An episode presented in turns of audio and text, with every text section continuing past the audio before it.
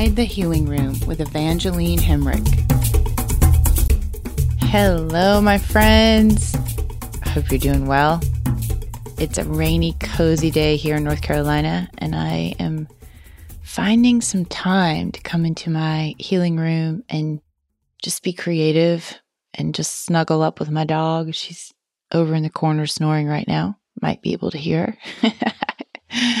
oh, and I am offering my new book on Amazon right now. I'm getting ready to do a Thanksgiving promotion.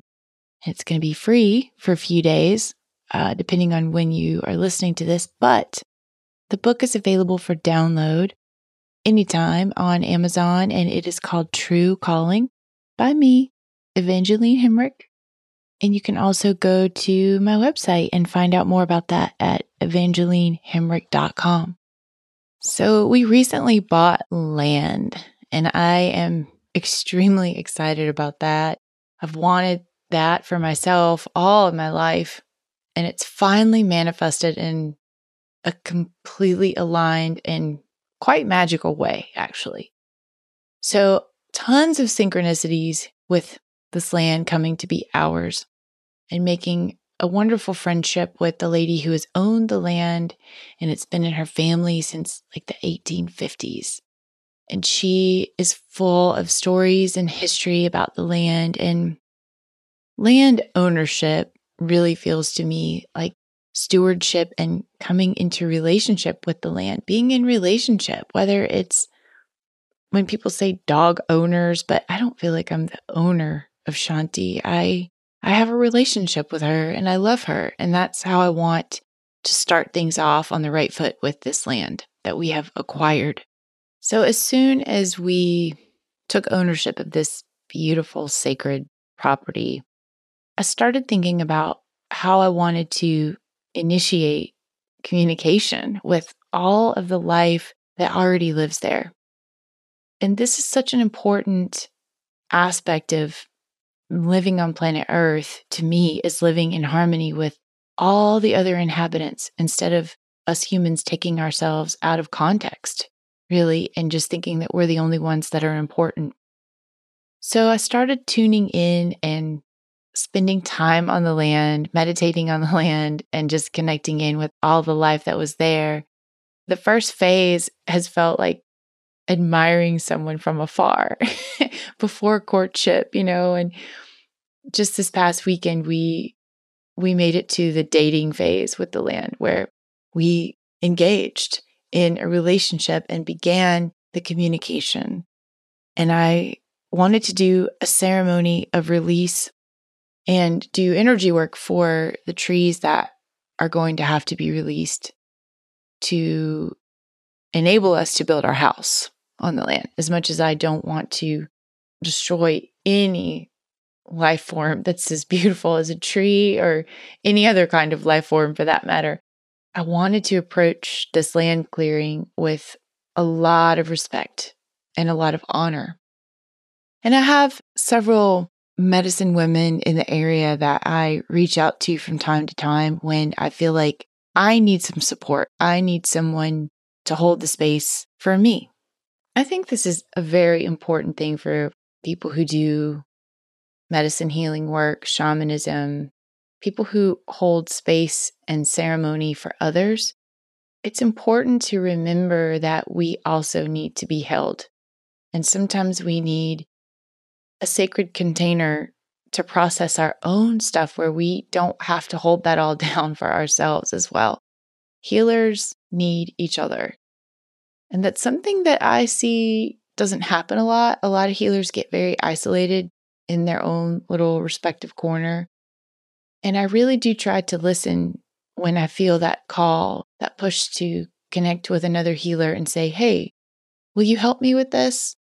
And I feel like there's a lot of strength in that because we can lift each other up. And the beautiful thing is, I can learn so much from different lineages, different traditions and techniques that I can get to be a part of and actually enjoy.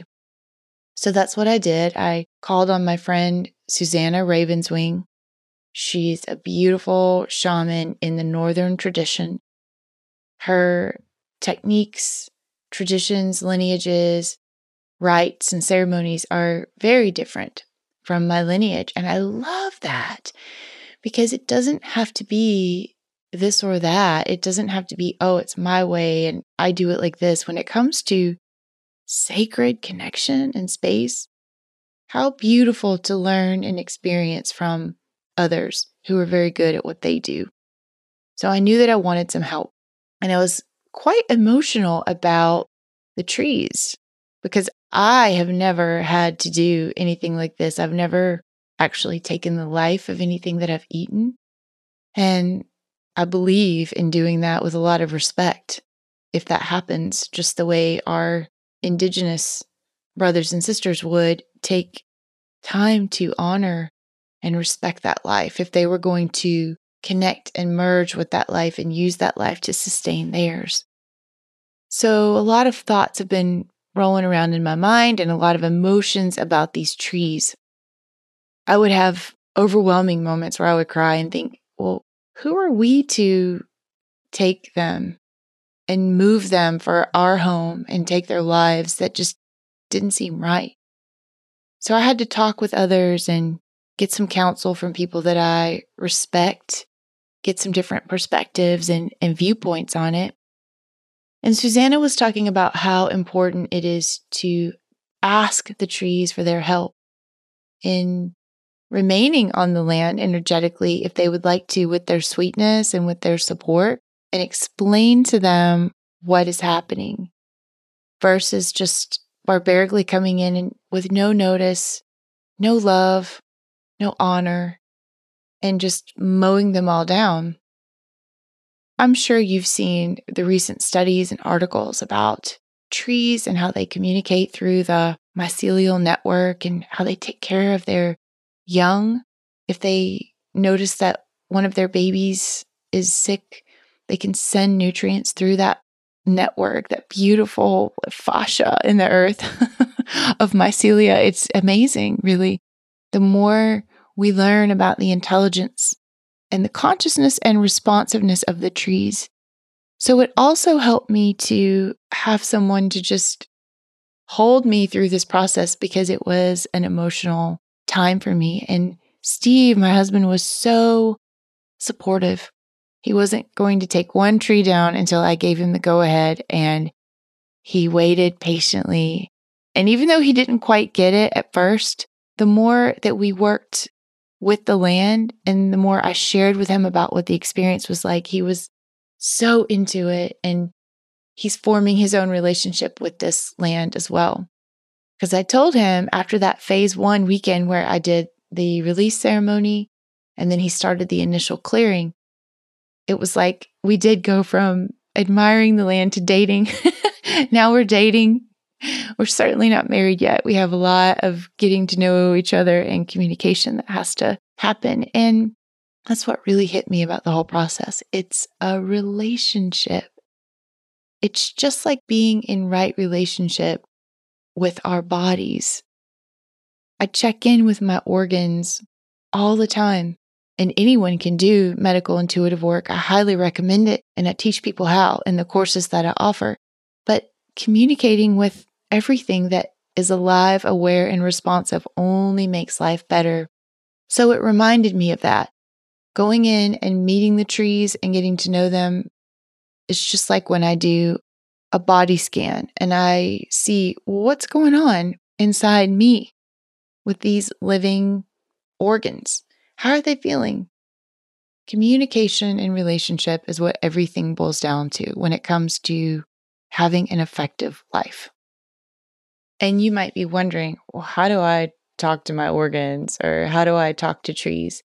It's actually a lot easier than you might think. It just requires being present, paying attention, and just slowing down and just saying, Hi, what do you want from me? And how do you feel today? And everyone likes attention. Every living being responds to attention, and our body parts are no different. When you start doing a body scan, and I teach how to do this in my book. Uh, in many articles and podcasts I've done, I talk about it. It's really easy. It's just the settling down, the quieting down to actually do it, to actually listen to what your body parts are wanting to tell you. Sometimes they have to scream at us because we're not listening, we're not paying attention. So that's what I like to do. Just area by area, go through my body. And many times I'm shocked and surprised at what those parts communicate back to me. And I won't know sometimes how neglected certain areas have been. That's the beauty of relationships and communication. So, with the trees, we started off with a beautiful song that Susannah sang, and that's the way in her tradition that she brings the energy in and grounds herself to the space that she's working in. She had asked me to get some red string, to bring milk and honey as offerings, and also loose leaf tobacco. So that I had a little basket of offerings. And one by one, she had me choose each tree as I felt like it. She had me tie a red string around the trunk of the tree. And she would talk to the tree and honor it. And I was amazed at how much she knew about every single species of tree or classification. See, this is just how little I know about trees. The thing about plants and trees with me is that they come in and meet me and work with me spiritually in my healing room. I'm not that knowledgeable about the actual physical benefits and the way this one has these kind of leaves or these kind of berries. I want more of that information in my life. She really inspired me. I want to learn more because she could look around the property and she's like, oh, you know, you have mugwort over here and you have a native orchid over here. And I'm seeing all these things like for the first time. Because I think it's just more and more time outside, along with the learning about these different beautiful beings that we are in relationship with. They're all around us, whether we pay attention to that or not. So she would talk to each tree and she would thank it for all the wonderful things that it is and all the ways that it serves and gives to the land and plays a role with the land. And what really struck me was it felt like when I do a medical intuitive body scan, where some of my organs are sweet and happy, and some of them are resistant and angry. That's exactly what the trees felt like. Some were so sweet and they were so willing to redirect their energy in a different way that is supportive and I got a lot of communication about keeping some and creating beautiful furniture with them so that they can stay in the home because they want to stay there. And I have a lovely friend. Her name is Emily, Emily Clare. She's an artist. She recommended that I gather leaves from the trees that I really wish I could keep that happen to be in a space that is right where the house is going to go. It's the only reason they're being cleared. But she said, press the leaves and that she would make beautiful artwork with those leaves so that the energy of the tree still can stay there. And that's just a very exciting thought to me that we can redirect the energy but still have it there. And then some of the trees were resistant, some were not happy at all about change. And in a lot of ways, the land had been traumatized. I could feel that. And I've been feeling that and I've been wanting to spend more time on the land so that I can listen to how I can help it. But we communicated with each tree and explained to them what was going on, thanked them, gave them an offering, sang to them. And by doing so, in Susannah's tradition, there is a way to release the energy so that the tree is not traumatized or disrespected at the time of clearing. There were tears shed by both of us. It was emotional. There was one pine tree that he just really he sticks out in my mind. He was so dutiful. He was almost like a, a warrior. And he was very resistant. He was like a protector of the land. And I'm definitely going to keep some of him around, but he was like a fallen warrior. When my husband did go to do the clearing, he was one of the ones that was cleared and he he did have a very male energy about him. but we did honor him. And I asked for his warrior protective energy to stay there because it was good. It was good for the land. And I noticed how much they all play a different role, all the trees. And many of them were so sweet and so loving and very agreeable to the changes that were going to come there. And they were willing to contribute their sweetness and their love to the establishment of our home and our family nurturing the land and nourishing the land. And that was the best part of the whole thing that we came into relationship with this beautiful space. But it didn't mean that it was all warm and fuzzy because it's not. The land has had a lot of trauma. And there's a lot of healing that's going to have to take place there. At the very beginning, when we were considering buying the land, I started dowsing and doing geomancy work with the land, with paying attention to the the energy of the property, how the meridians, so to speak, just like if I'm doing energy work with someone on the table, no different. Like how how's the energetic flow here or blockages? When I was paying attention to all that and I did some work with the pendulum that I've used from Raymond Grace, which is called dowsing, I came up with some pretty interesting results from the dowsing. And I kept getting that there was a curse on the land. Now, I would have never thought so because we were so drawn to this piece. It's got these big, beautiful trees. It's in a very secluded, lovely area with water and lots of wildlife. So it did not seem like cursed land to me at all. And I did not trust my reading on that. So when I was in class with Raymond the next time, I didn't tell him my results. I just asked him if he would check about my land, do a little bit of dowsing work, tell me what he got. Sure enough, he said that there was a curse on the land. And so that was very confirming for me of what my pendulum came up with. But I did not understand it until I felt it. He said that it was from the time that African American slaves had had to work that land as farmland. And I knew this to be true that it was farmland before our entire development was made into a neighborhood. He said that there was so much pain and suffering that was still absorbed there like an energy imprint from the slaves. There was bitterness, there was anger, everything you can imagine from having to farm that land and the greed that was also imprinted there from the energy imprint of that. Well, as he worked with the pendulum to release that energy and literally break a curse in a way that I had never thought about a curse being real, I guess, you know, in a way that a land could hold a curse of all that negativity.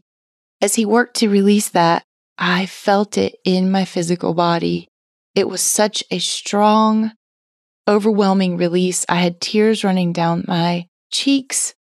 I felt their pain. I felt their sorrow and I felt it leaving that land. And it gave me a lot of hope that we're going to begin something beautiful and we're going to continue to heal ourselves as we help this land heal as well.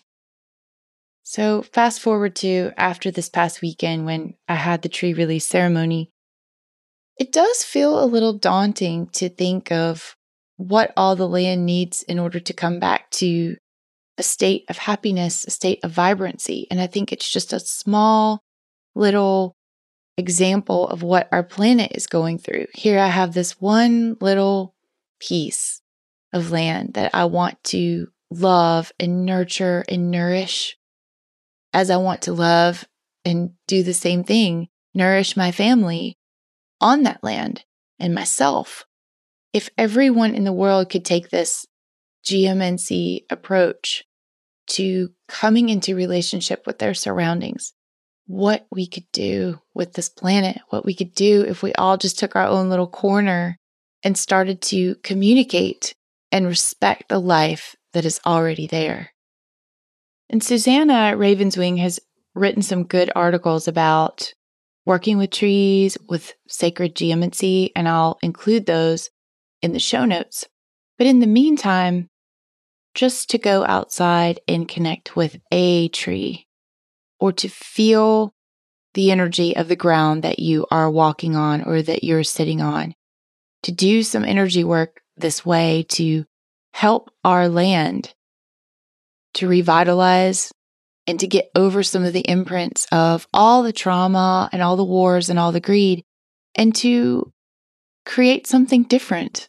That's what I'm interested in. And you to be if you've listened to this podcast, because otherwise you wouldn't be drawn to listen to a conversation like this. So I'll share with you some how to's on if you want to get involved in geomancy. You don't have to have anyone else to make an energetic difference with your land and your trees and your plants. However, it is nice to have that support of someone else who's been trained and who's spent a lot of time dedicated in becoming proficient at this practice. So don't hesitate to reach out, but also make sure you just go out and love the land and honor the life that lives there. And I'll keep you posted how the whole house building project is going to go for us. We're going to take our time. It's probably going to be a couple years, but it's very interesting because it's like a whole new healing journey. And it's making me think more and more about healing the land as we heal our bodies. And I'd love to know from you what healing stories do you have around land trees? How can you incorporate sacred geomancy into your life, or how are you already doing that? I would love to hear from you. Keep on healing.